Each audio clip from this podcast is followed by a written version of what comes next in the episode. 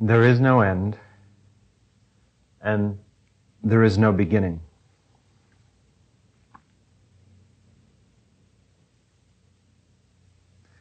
There is only eternity.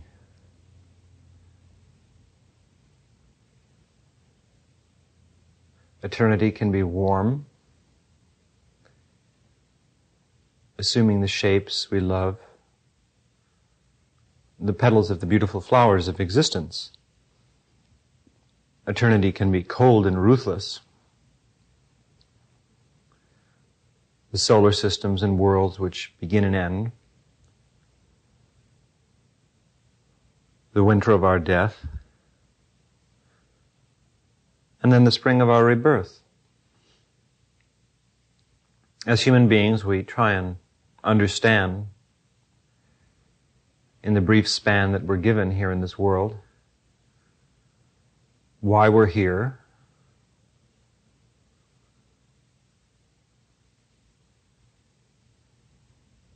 What we should do while we're here and where we'll go from here.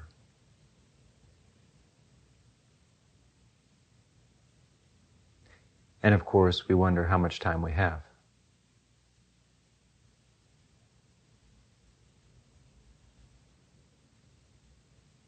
At first glance, we appear to be people the world appears to be physical and solid. There appear to be universes, stars, planets, our planet, seasons, different species of animals, plants, protozoas, bacteria. The visible universe. There are many universes countless universes, and many of them are invisible. As you know, we call these the astral planes, but they are as real as this world is. And they're filled with beings and forms that have lifespans, as do the beings and forms in this world. And they too wonder about the nature of existence, where they've come from and where they're going to, and how much time they have.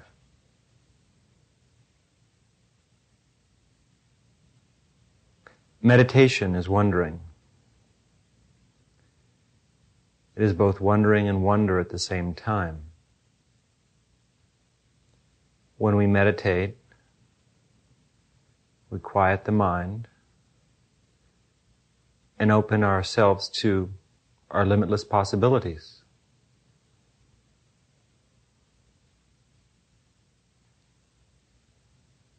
As a human being,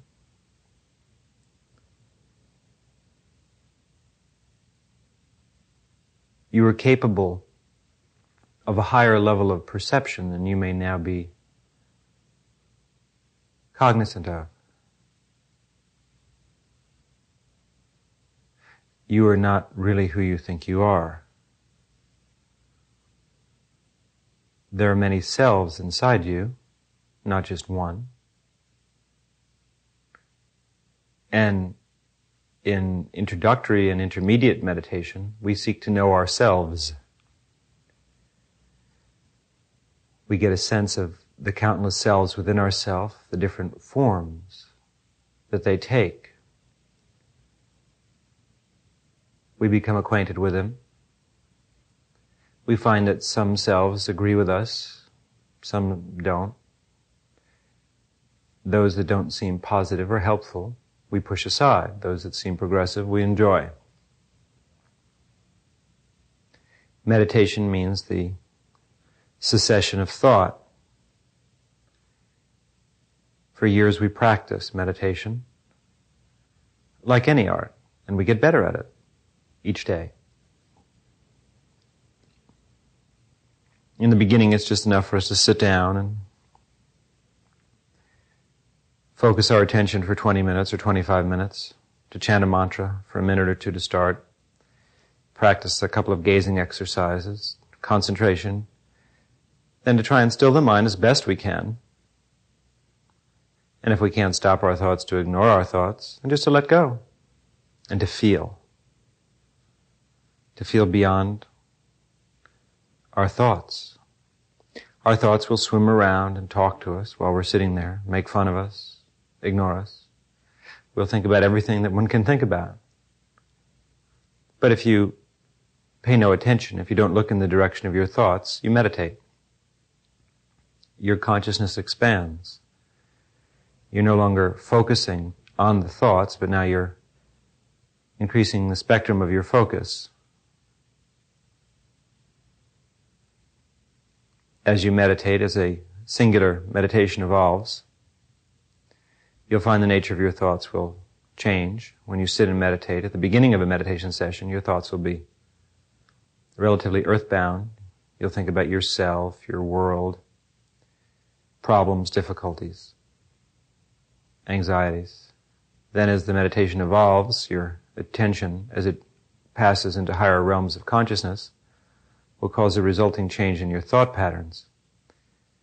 Your thoughts will become more pleasant, more creative. You'll think about positive things you can do. Good feelings will start to flood your being feelings of hope, joy. You'll have visual experiences. Uh, you may see flashing lights, hear bells, uh, feel energy changes inside your body. Have a sense of being weightless, as if you're floating. And feel altogether pleasant. Sometimes you won't feel pleasant during a meditation session. Sometimes it just seems like it's an uphill run. But then when you get to the top, the view is rather beautiful and breathtaking. So, you should learn not to judge your meditation. Just meditate, do your best, set a minimum period of time and meditate. When that period of time is past, you stop meditating. If you're inspired to keep going, keep going by all means, but don't meditate less than a specific time. If you're a beginner, it's good to meditate for 20 minutes or half an hour twice a day. If you're more advanced, 45 minutes to an hour, two or three times a day. It's really not necessary to formally meditate longer than that. Naturally, if you're going to a meditation session with your teacher, as my students do with myself, we may meet for three or four hours, and during that period of time, some will meditate just during the defined meditation session when I formally meditate. Others will meditate the entire time that I'm there. Others will meditate even before I arrive. It depends on their level of attention.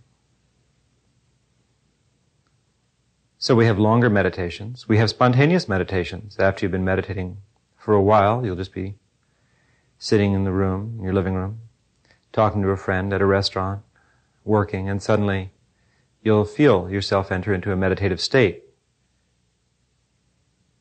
You'll find that it will always come at the right time. It will never interfere with your work or with anything that you have to do on the physical plane. Sometimes these meditations occur because our soul just is reaching to the infinite even though our mind is not conscious of it. Sometimes they come because a being, a spiritual teacher, or something or someone else is reaching out to us and filling us with something, giving us an inner present. So for most people, this is meditation. Getting up in the morning, and as soon as you get up, or whenever you get up, meditating and never leaving the house until you've meditated. Your mind is most receptive at this time, even though it may seem more difficult to meditate because you're a little sleepy, still the mind is quiet. You haven't been thinking. So you'll find it easy to meditate. Meditate then for half an hour or an hour. Then, don't think about your meditation. Go out into the world, do your best all day. Try and think higher thoughts. Try and be kind and compassionate, but don't let people take advantage of you. Then at noon, try and meditate again for a few minutes. I always meditate every day at noon. It's the time when the Kundalini is the strongest. And if you have to work at noon, at least try and think about eternity, think about your ideals, what you're trying to do with your life. Feel the pulse beat of the universe. It's very strong then.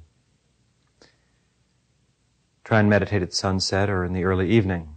It's very easy to meditate at sunset. There's a feeling of peace and there's a transcendental awareness from about four o'clock in the afternoon on. It's a very high energy time. From about four to about eight or nine. So try and meditate then, before you start your evening. And if you've been out in the world or working, that meditation will clear off all the energy you've picked up. During the day, the unhealthy energy, and balance you and progress you. Some people like to meditate for a few minutes before they go to bed. You won't really gain quite as much from this meditation because you'll be sleepy. You won't absorb as much but you can gain something.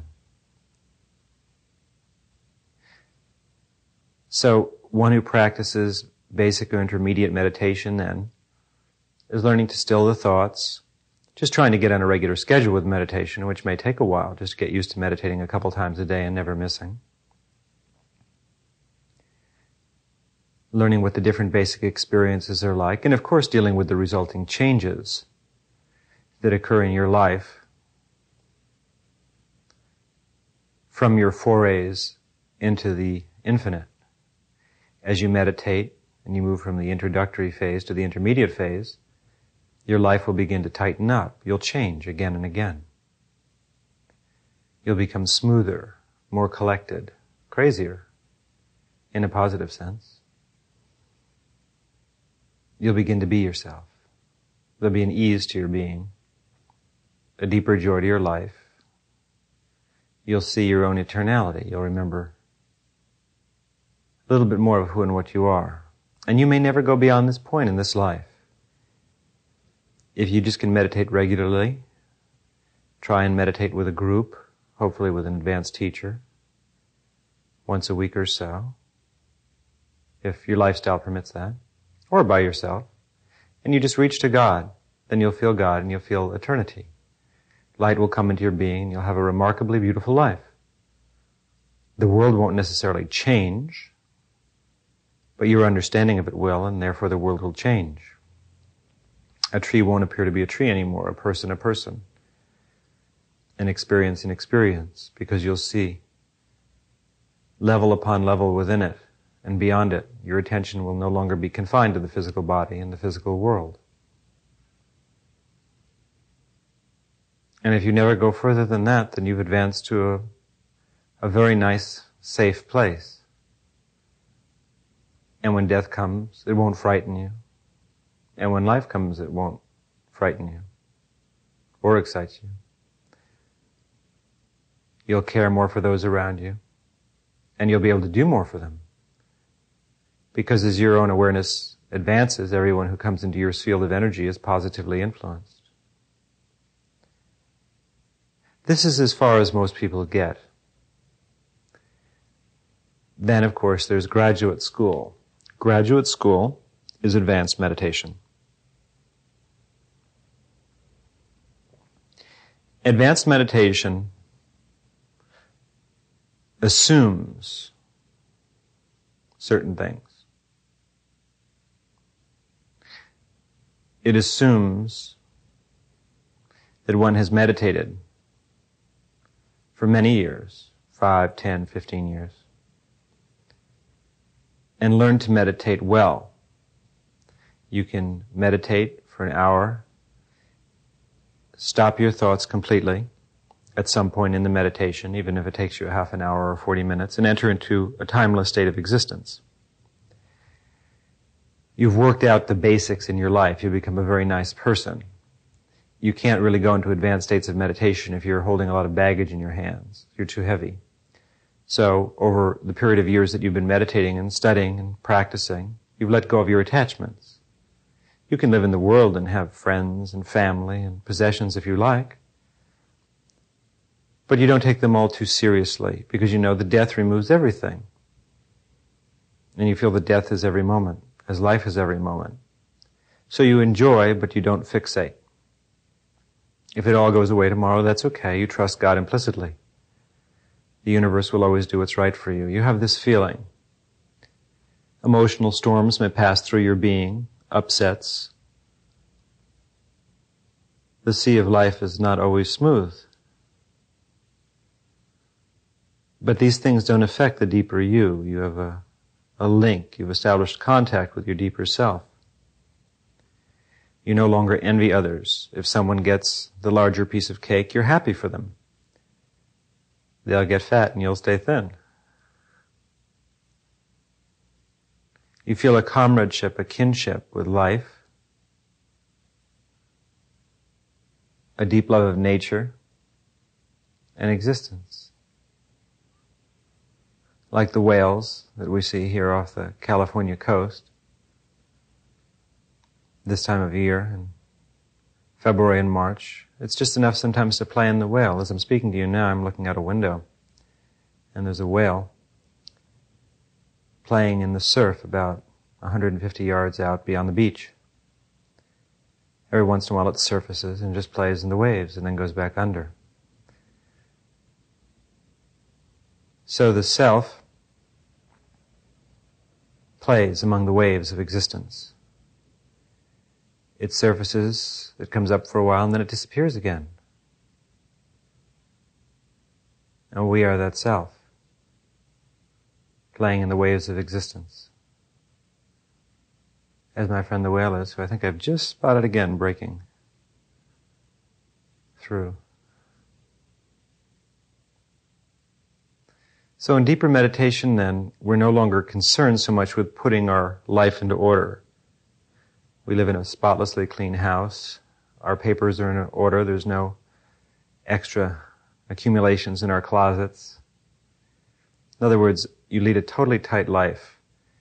Your relationships are as good as they can be. You don't feel the need to possess anyone or be possessed by them. You've learned to love to share and to be fair and to be humble. Your only real concern in life is either being absorbed in eternity or working for the welfare of others. And there's still time to have plenty of fun. You're very busy, reflective, and the thousand voices of existence speak through you. This is the preparation anyone who really practices advanced meditation has spent quite a bit of time, of course, doing karma yoga. You have to work for others. Usually, such a person will live in a spiritual community where they'll have the opportunity to give to others. The personal family doesn't mean as much to us. The personal family is a fixation. Not for you, perhaps, but for people who are advanced meditators. You can enjoy your family and your friends and your career, and that's fine, and there's nothing wrong with that. A person who practices advanced meditation is going a step further. It's like joining an order of uh, spiritual aspirants. The family, career, money, the things that most people strive for don't mean that much to you. You may have them, you may not. But usually such people don't have families anymore. They're usually not married. Some are. They usually don't have children. Some do. But the chances are if they've become an advanced meditator, they will not marry or have children. Because it demands too much time. This isn't selfish. It's just that God is directing them in another way. If they become an advanced meditator after they've had children or married, they may choose to leave their family, feeling that was a nice stage that they went through. And now eternity is pulling them in another direction, knowing that God will take care of their family as God would if they died, which they have. Because in advanced meditation we die and another self is born. Or they may choose to stay with their families and see that it is the Dharma for them to be with their children, with the person that they married, and that they can practice selfless giving right there. It's a wonderful opportunity to raise their children without trying to make them into anything special. Not trying to make them into spiritual aspirants, but just let them be, give them what they need to love and be kind. But you see, when you enter into the world of advanced meditation, you no longer fixate on an individual. It is not your husband or your wife or your child or your parent that matters anymore. And I realize this may be hard for either you to accept or for the child or the parent or the husband or wife to accept, but if they truly love you, they'll understand. You know, I was raised in the Roman Catholic Church, and it was understood that if you became a priest or a nun, your family would understand that. You'd chosen another way of life. You weren't expected to marry or have children. You wouldn't see your family too much because you'd given your life over to God. And that was understood. Well, people who practice advanced meditation have done that. And it wasn't a hard choice to make. No one forced them into it. Just as they progress spiritually, those things just didn't matter. It's easy. Now, you shouldn't be afraid that if you meditate, you will suddenly feel that way. Meditation will give you a clear mind and a solid purpose and a wonderful life. And then, as I said before, most people won't go beyond that. It's only by your personal choice. Something in you will elect to go to a higher level of power and knowledge. And then you'll choose a different way of life. And it'll be fun for you. You won't miss anything. You don't have to force yourself to give anything up. So such a person then can live in the world on their own, which is unusual, or they join a spiritual community. Spiritual communities come in two packages, basically. One package is the ashram, where everyone lives in the same building or on the same grounds, sort of like a monastery, convent. And you get up in the morning, early in the morning usually, and you meditate, and then you may work in the community helping to sustain it, or outside of it. So you go to work all day, and then you come back in the evening, and there may be a group meditation or private meditations.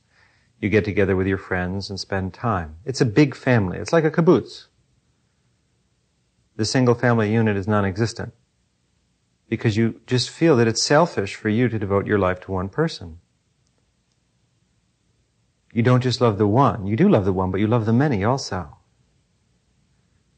your politics have changed. You've become a larger being. If everyone felt this way, there'd be no wars, no hatred. Because you don't have to rush to defend anything, because you love everything. So, the other type of community, of course, is like the one we have here at Lakshmi. And that's where we have a spiritual community, but everyone lives where they want to. Many of the people in the center live in the same area.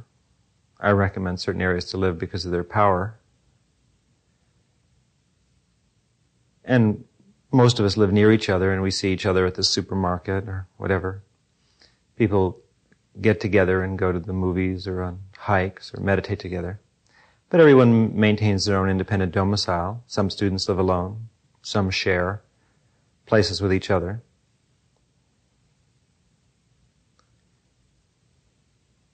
And in that way, not only now, but as they grow older, there's no loneliness. There's no loneliness because when you meditate well, you feel eternity. How could you ever be lonely? You just feel God's love for you and that sustains you. It's totally clear. It's part of every aspect of your being.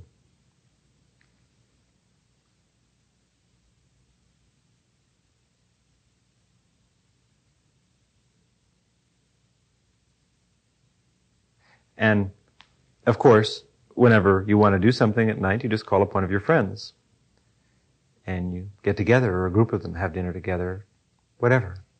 So there's so much love between people, there's just not a sense of absence. That's what a spiritual community is for. You join it. It feels right. It's a group of advanced souls who've had many, many lifetimes, many incarnations in which they've practiced spirituality, who now work together and play together and enjoy their lives in a very different but very fulfilling way.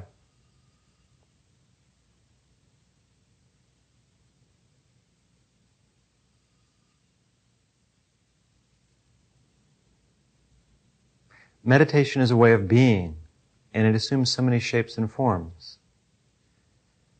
But there is a spirit that guides us if we will listen. It speaks softly.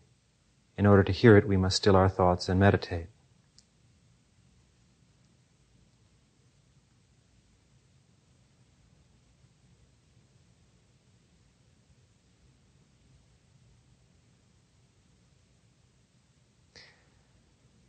Advanced meditation is the entrance into the supraconscious.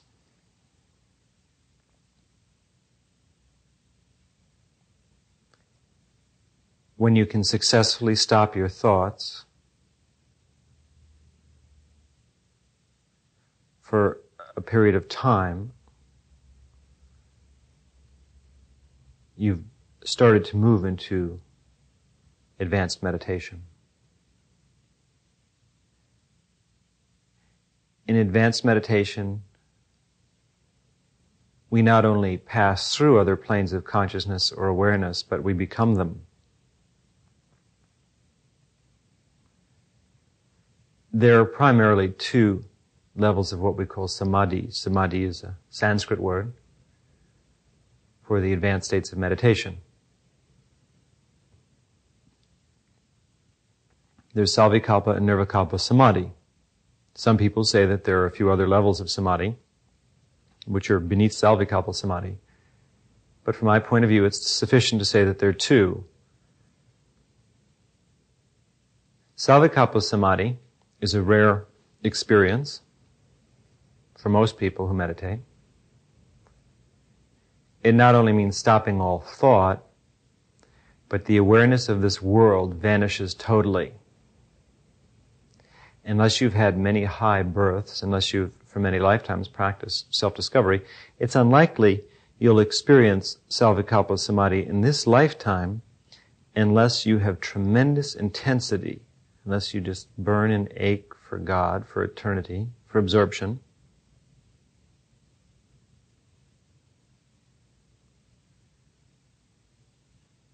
Or unless you study with someone who is enlightened if you study with a fully enlightened teacher, a liberated one, then that person is samadhi. They are just a being of light.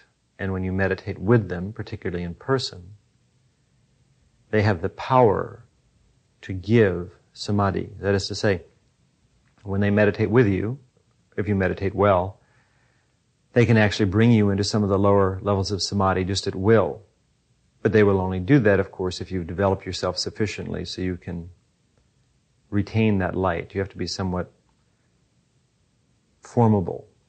You can't be too rigid anymore. If you've done your homework and meditated for a number of years, then they can transmit samadhi to you.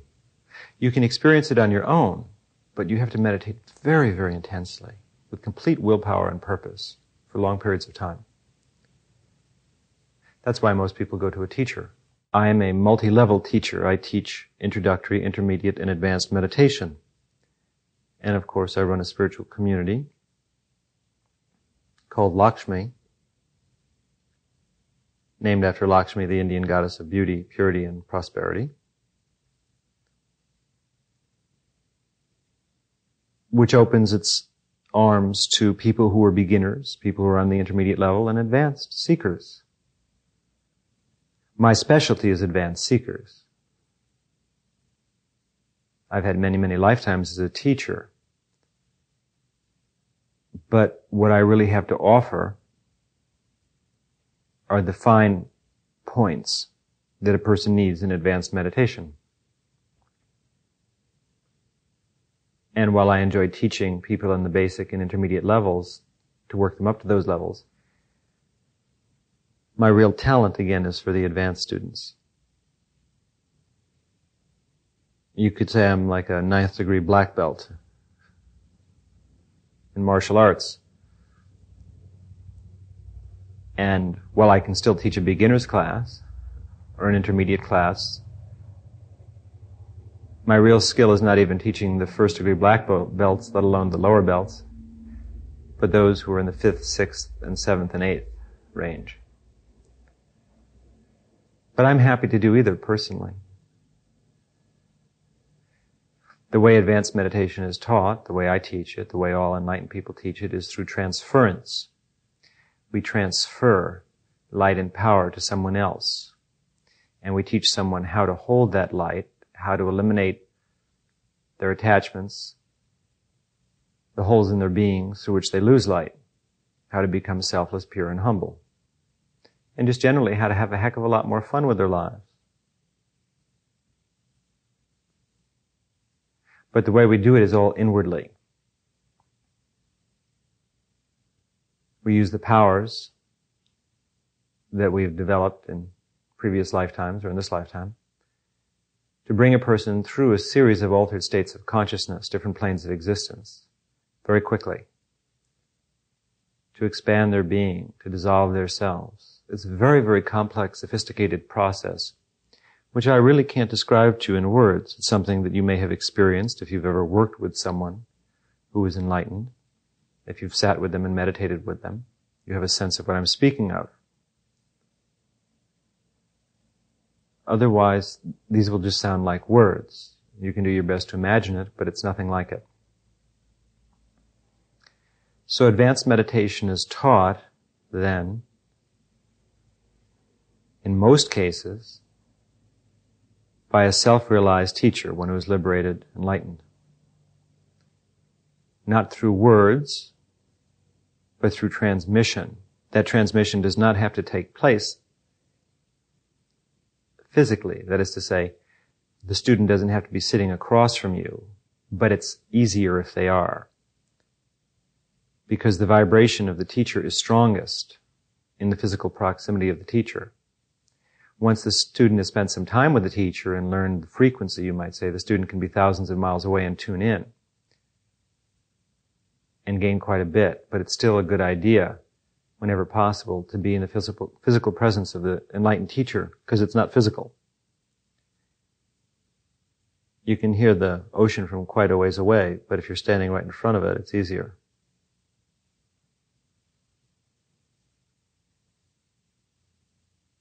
And then, of course, you can just jump in. And like my friend the gray whale, who seems to have vanished from sight, which is not a bad thing for all of us to do, you can just be absorbed. Advanced meditation has an awful lot to do with nothing. You become friends with nothing. First, you experience Savikalpa Samadhi. Savikalpa Samadhi means that there's no thought, no form. As you're meditating, there's no idea of this world. Time goes away. And as you sit there meditating, there's no sense that you're sitting there meditating. You become consciousness itself. But there's still a slight sense of self. There's still a vague feeling. I'm eternity. I'm God. I'm all of existence. You become that. Your awareness is merged with the transcendental awareness. And there's the sense, without having to think about it, without you as a perceiver or a person thinking about it, that you are the transcendental awareness. This is Savikalpa Samadhi. If you experience Savikalpa Samadhi even for a few minutes, you'll never be the same. Because to enter into Savikalpa Samadhi, the human self, the old self, has to die in a sense, or be reborn. You see, you're composed of an aggregate of different forms and energies. And those energies are held into focus or line by your past life development. What we call the samskaras. These are lines within your being. When you enter into samadhi, in samadhi these lines dissolve gradually. So you become less formed. you're freed each time you enter into samadhi. In order to enter into samadhi, for years and years, you enter into samadhi every day, excuse me, in order to attain liberation. For years and years, you enter into samadhi every day, and each time you enter into samadhi for five minutes or five hours, whatever it may be, it's as if your, your inner being, your substance has melted down in the core of eternity. Then eternity fashions a new self, which you find yourself with when you come out of samadhi. And you never quite come out. Each time you come out a little less, you might say. Or your real self comes out a little more. You know, there are different ways to talk about it. None of them will be exactly what it's like, except to say it's an experience of such absolute beauty, radiance, and completion, such life, such depth, such, such joy, such indifference, and such love, that nothing else is really like it, or worthwhile. In comparison, yet it gives shape, color, and meaning to everything. So in other words, there's nothing you should be afraid of. It's not going to take away your humanity, it'll give it to you but you will become more cosmopolitan, more conscious, more infinite. And Nirvikalpa Samadhi, of course, is the pearl in the oyster. Nirvikalpa Samadhi, there's nothing we can say about it. I use the term nirvana interchangeably with it, meaning that you've gone off the board. You've gone off the map. There's no way to describe it. You've attained liberation. You no longer are bound by the cycle of existence. You can't be born and you can't die anymore. You just are, and yet you're not at the same time. You know, there are all these paradoxical ways of discussing it, suggesting that it's beyond discussion. And that happens to some of us, happened to me, and to not me. You've just become eternity. When you're absorbed in nirvana, there's not even a sense of self as eternity. There's no way to describe it. Then you're liberated. Liberated while living, what they call a jivan mukta.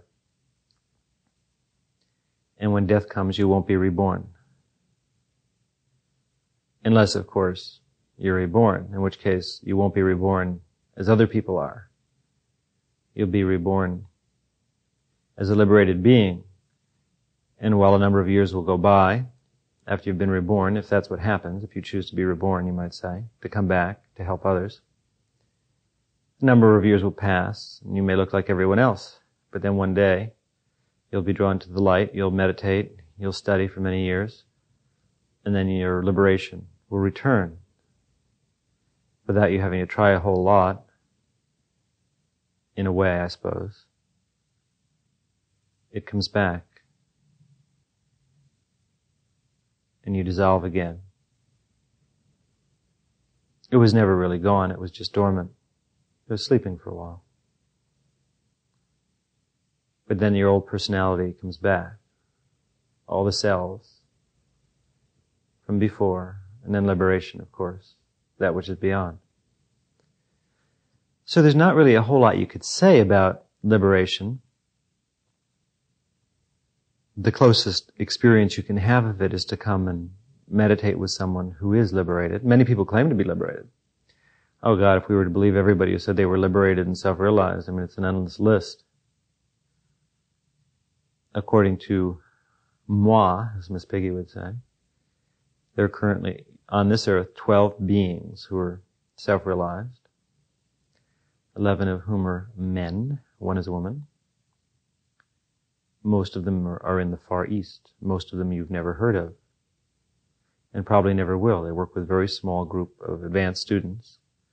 A couple don't even have students. They have friends, I suppose, but they just meditate a lot. So liberated souls are a rare commodity in this world. They're no better. It's just you. a little later, the next act, or in the next play. But if you yourself seek to learn advanced meditation, that's really how it's done. You devote your lives to such a person. You have to. but they will never ask it. A real liberated teacher never asks for a commitment from a student because they realize that that's absurd. How can you ask for a commitment? I mean, that's looking at it the wrong way. There's no commitment. A person wants to be there and they want to learn everything they can. When I was a graduate student and I was studying English literature, working on my PhD and my master's, there was nothing else I wanted to do in the sense that I wanted to find the best teachers and learn all I could with them, study everything that was possible, learn the art. It was fun. That was, I suppose you could call it commitment. I never thought of it as being commitment. It was just what felt right. So when you find a teacher, you devote your time and energy to what they believe in. If they think you should all go to the movies, you all go to the movies together. Because obviously you feel they see something beneficial about going to the movies that night. Maybe just to have a good time. Or if you should meditate for five hours, you all meditate together. You, you surrender not to them, but to, to the infinite, which operates through them. Now, here, of course, as you know, I'm always a stickler on this point. This is where the abuse of power manifests with the phony spiritual teachers and phony gurus who tell you how to run your life and what to wear and what to eat and all that sort of stuff, what to do with your money. They abuse, and people who don't realize that, of course, listen to them and ruin their lives. And they make themselves object of adoration and worship. Real spiritual teachers aren't interested in adoration and worship. They like respect only because they realize that that respect will actually help the student. When you respect something you do better with it or for it. So if you respect your teacher, you do, you do better. You feel, gosh, this is someone very knowledgeable. I have to give them my best. There's a lot to learn from them. If you don't respect them, you're not going to give them the time of day.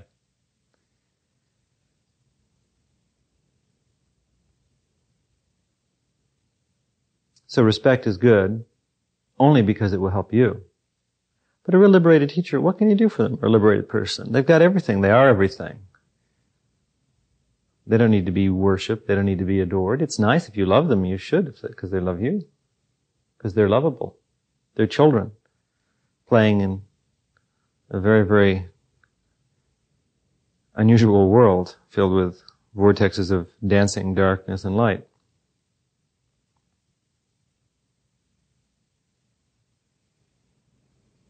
A sense of eternity, that's what you need. A sense of timelessness beyond time and within time. So, if a spiritual teacher says something that doesn't make sense to you, you should always listen to yourself and not to the teacher. A little common sense would end all cults.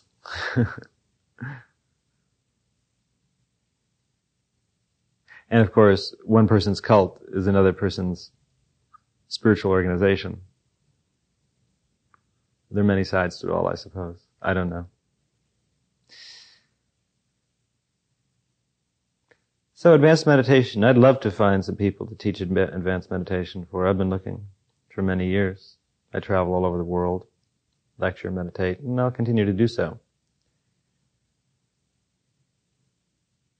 I'd love to find some people eager and enthusiastic about the higher aspects of the rebirth process who have already put in the time and the energy to reach that point where they're ready for the advanced study. But there aren't many in this world. There's a few around. Once in a while I run into another one. But it's a very limited league at this time in this world. So the next best thing to do is to work with those who are not quite there yet to bring them up to that level. What I'm suggesting then is that advanced meditation requires a level of complete dedication to existence. And that complete dedication is not forced. It's easy. You don't think of it as dedication. The sign of a spiritual person, an advanced spiritual person, is that they don't think they're an advanced spiritual person until after liberation. And after liberation, you can say whatever you want because you don't really care because it doesn't matter. because you're no longer a person. But on the way up, there's a way to do it. In other words, you've got to shine. You've got to work.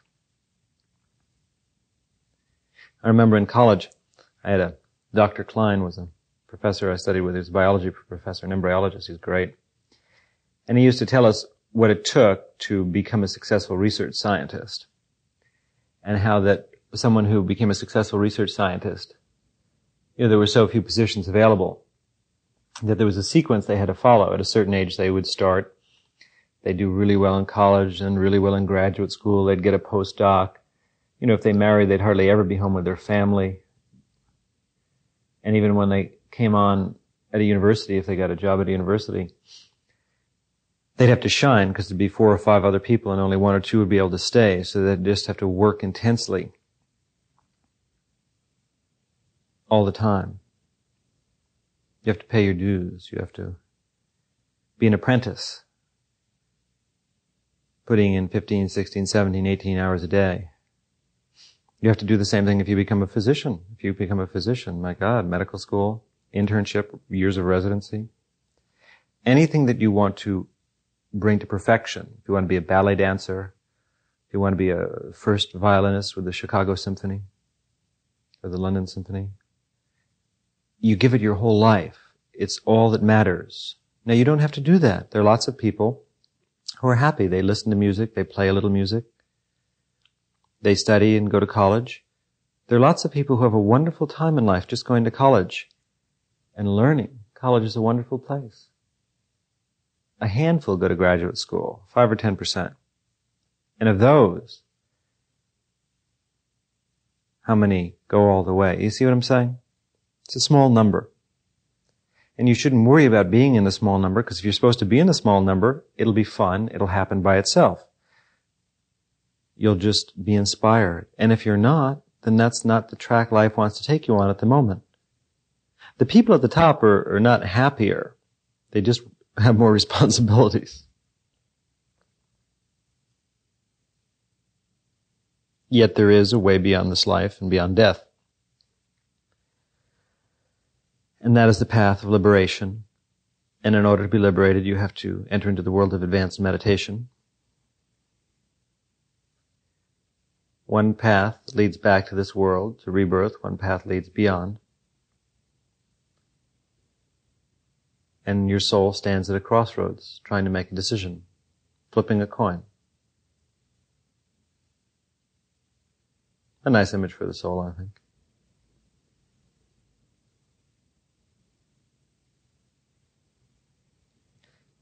But I'm just trying to say that advanced meditation is not just a little bit of meditation. It's not just sitting and meditating. That's not advanced meditation. True, you have to sit there and be able to still all your thoughts and move into the superconscious awareness. But the reason you can do that is because you not only practice meditation for many years, in both the good times and the bad times when it was easy and difficult, but because of the type of life you lead, which doesn't mean it's a strict life. It doesn't mean that you necessarily have to be this or have to be that. You don't necessarily have to be celibate or necessarily have to not be married or, you know, there are variables. It's not what you do. It's the intensity of your feeling that determines how far you go in the spiritual life. If you were that dedicated and that committed to sports, to medicine, to music, to business, to, to whatever it may be, if you take that same total level of dedication that anyone had to get to the top in any field and apply it to self-discovery, the same thing happens. Except that when you get to the top in anything else, it washes away. It's transitory. You've devoted your whole life to working and endeavoring and then you'll die and you lose it all. Whereas here you never lose it. It loses you. The only thing that stays with you forever is your awareness.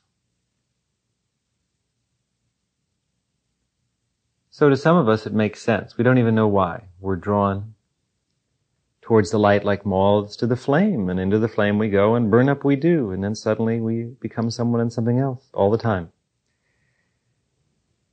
But you have to be, you have to excel, you have to be exceptional, you have to be impeccable. You have to care about nothing but light. All the time. And then, of course, put that caring into action. Not in a sloppy way, but in a perfect way. In order to enter into the world of advanced meditation. It's a very strict school. The other schools, introductory and intermediate meditation, are easy schools. But advanced meditation is like graduate or professional school. It's much more demanding. In one year of graduate school, you might learn what you learn in five years as an undergraduate. But if you've done a good job as an undergraduate and if it's what you want to do, it's fun. You're ready for the level of professionalism. But don't even think about advanced meditation until you've meditated for many, many years, burned your bridges behind you and the bridges in front of you, and you can feel that your life is very stable. You've got your physical life together, your economic life together, in most cases. Your emotional life is tight. You no longer feel the need to have someone in your life. Rather, your interest is in serving people. And you don't just think these thoughts because they sound correct. I mean, this is how you genuinely, genuinely feel and all the time. When you wake up in the morning, you think about what can I do for my spiritual teacher or our spiritual journey that we're on, our community, or for others, or, you know, whatever the thought is for God. It's the same thought, just taking different forms. And it's not an obsession, although you're definitely obsessed. It's just the way you feel. It's not right, it's not wrong, it just is how you feel. You feel that way all day long. You feel that way all night long. You don't care about anything else the same way. You're the same way as the, the research scientist who's just given up his life to do, do that. The doctor, the artist who just art, nothing matters more than their art. You don't have much of a personal life, is what I'm suggesting. If you want a personal life, Definitely not the world of advanced meditation. If you want a personless life that may be filled with people and with love and with beauty, but without that fixation. If you're brave enough to stand alone, even when you're surrounded by others, if you have the courage to live your convictions, even when things aren't going your way. Even when you make a fool out of yourself. Even if you fail a thousand times and you're going to get up a thousand and one times, and each time try and be more creative. And at the same time, you will accept your destiny and accept what God gives you. People who are advanced meditators don't worry about liberation and self-realization anymore. They're not trying to become liberated. They instead are interested in the welfare of others and aiding others in their liberation. Because they know that when it's time for them to be liberated, it will happen. They, they're not even desirous of liberation anymore. That's just another attachment. There is no liberation. There is no bondage. These are just ideas in the mind. They're children, children of light. They're ageless, timeless, and wonderful.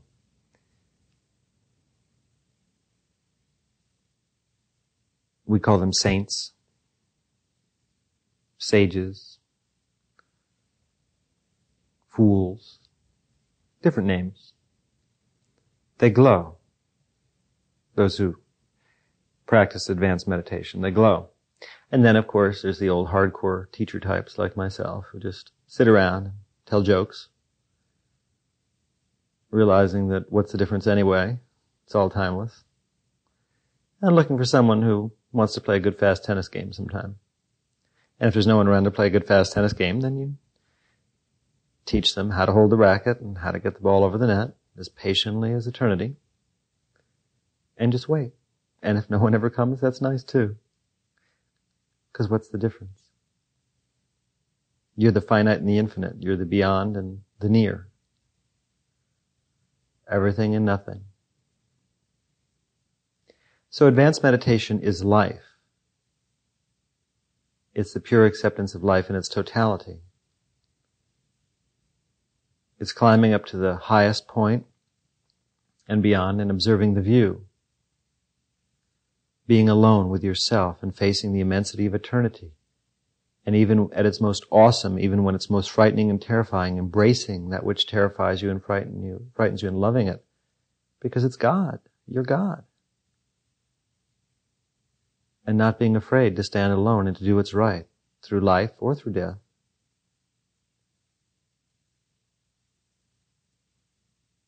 And realizing that you never had anything to do with it anyway. that it wasn't because you were good or wonderful. It was just the way it worked out, the way the cards were dealt.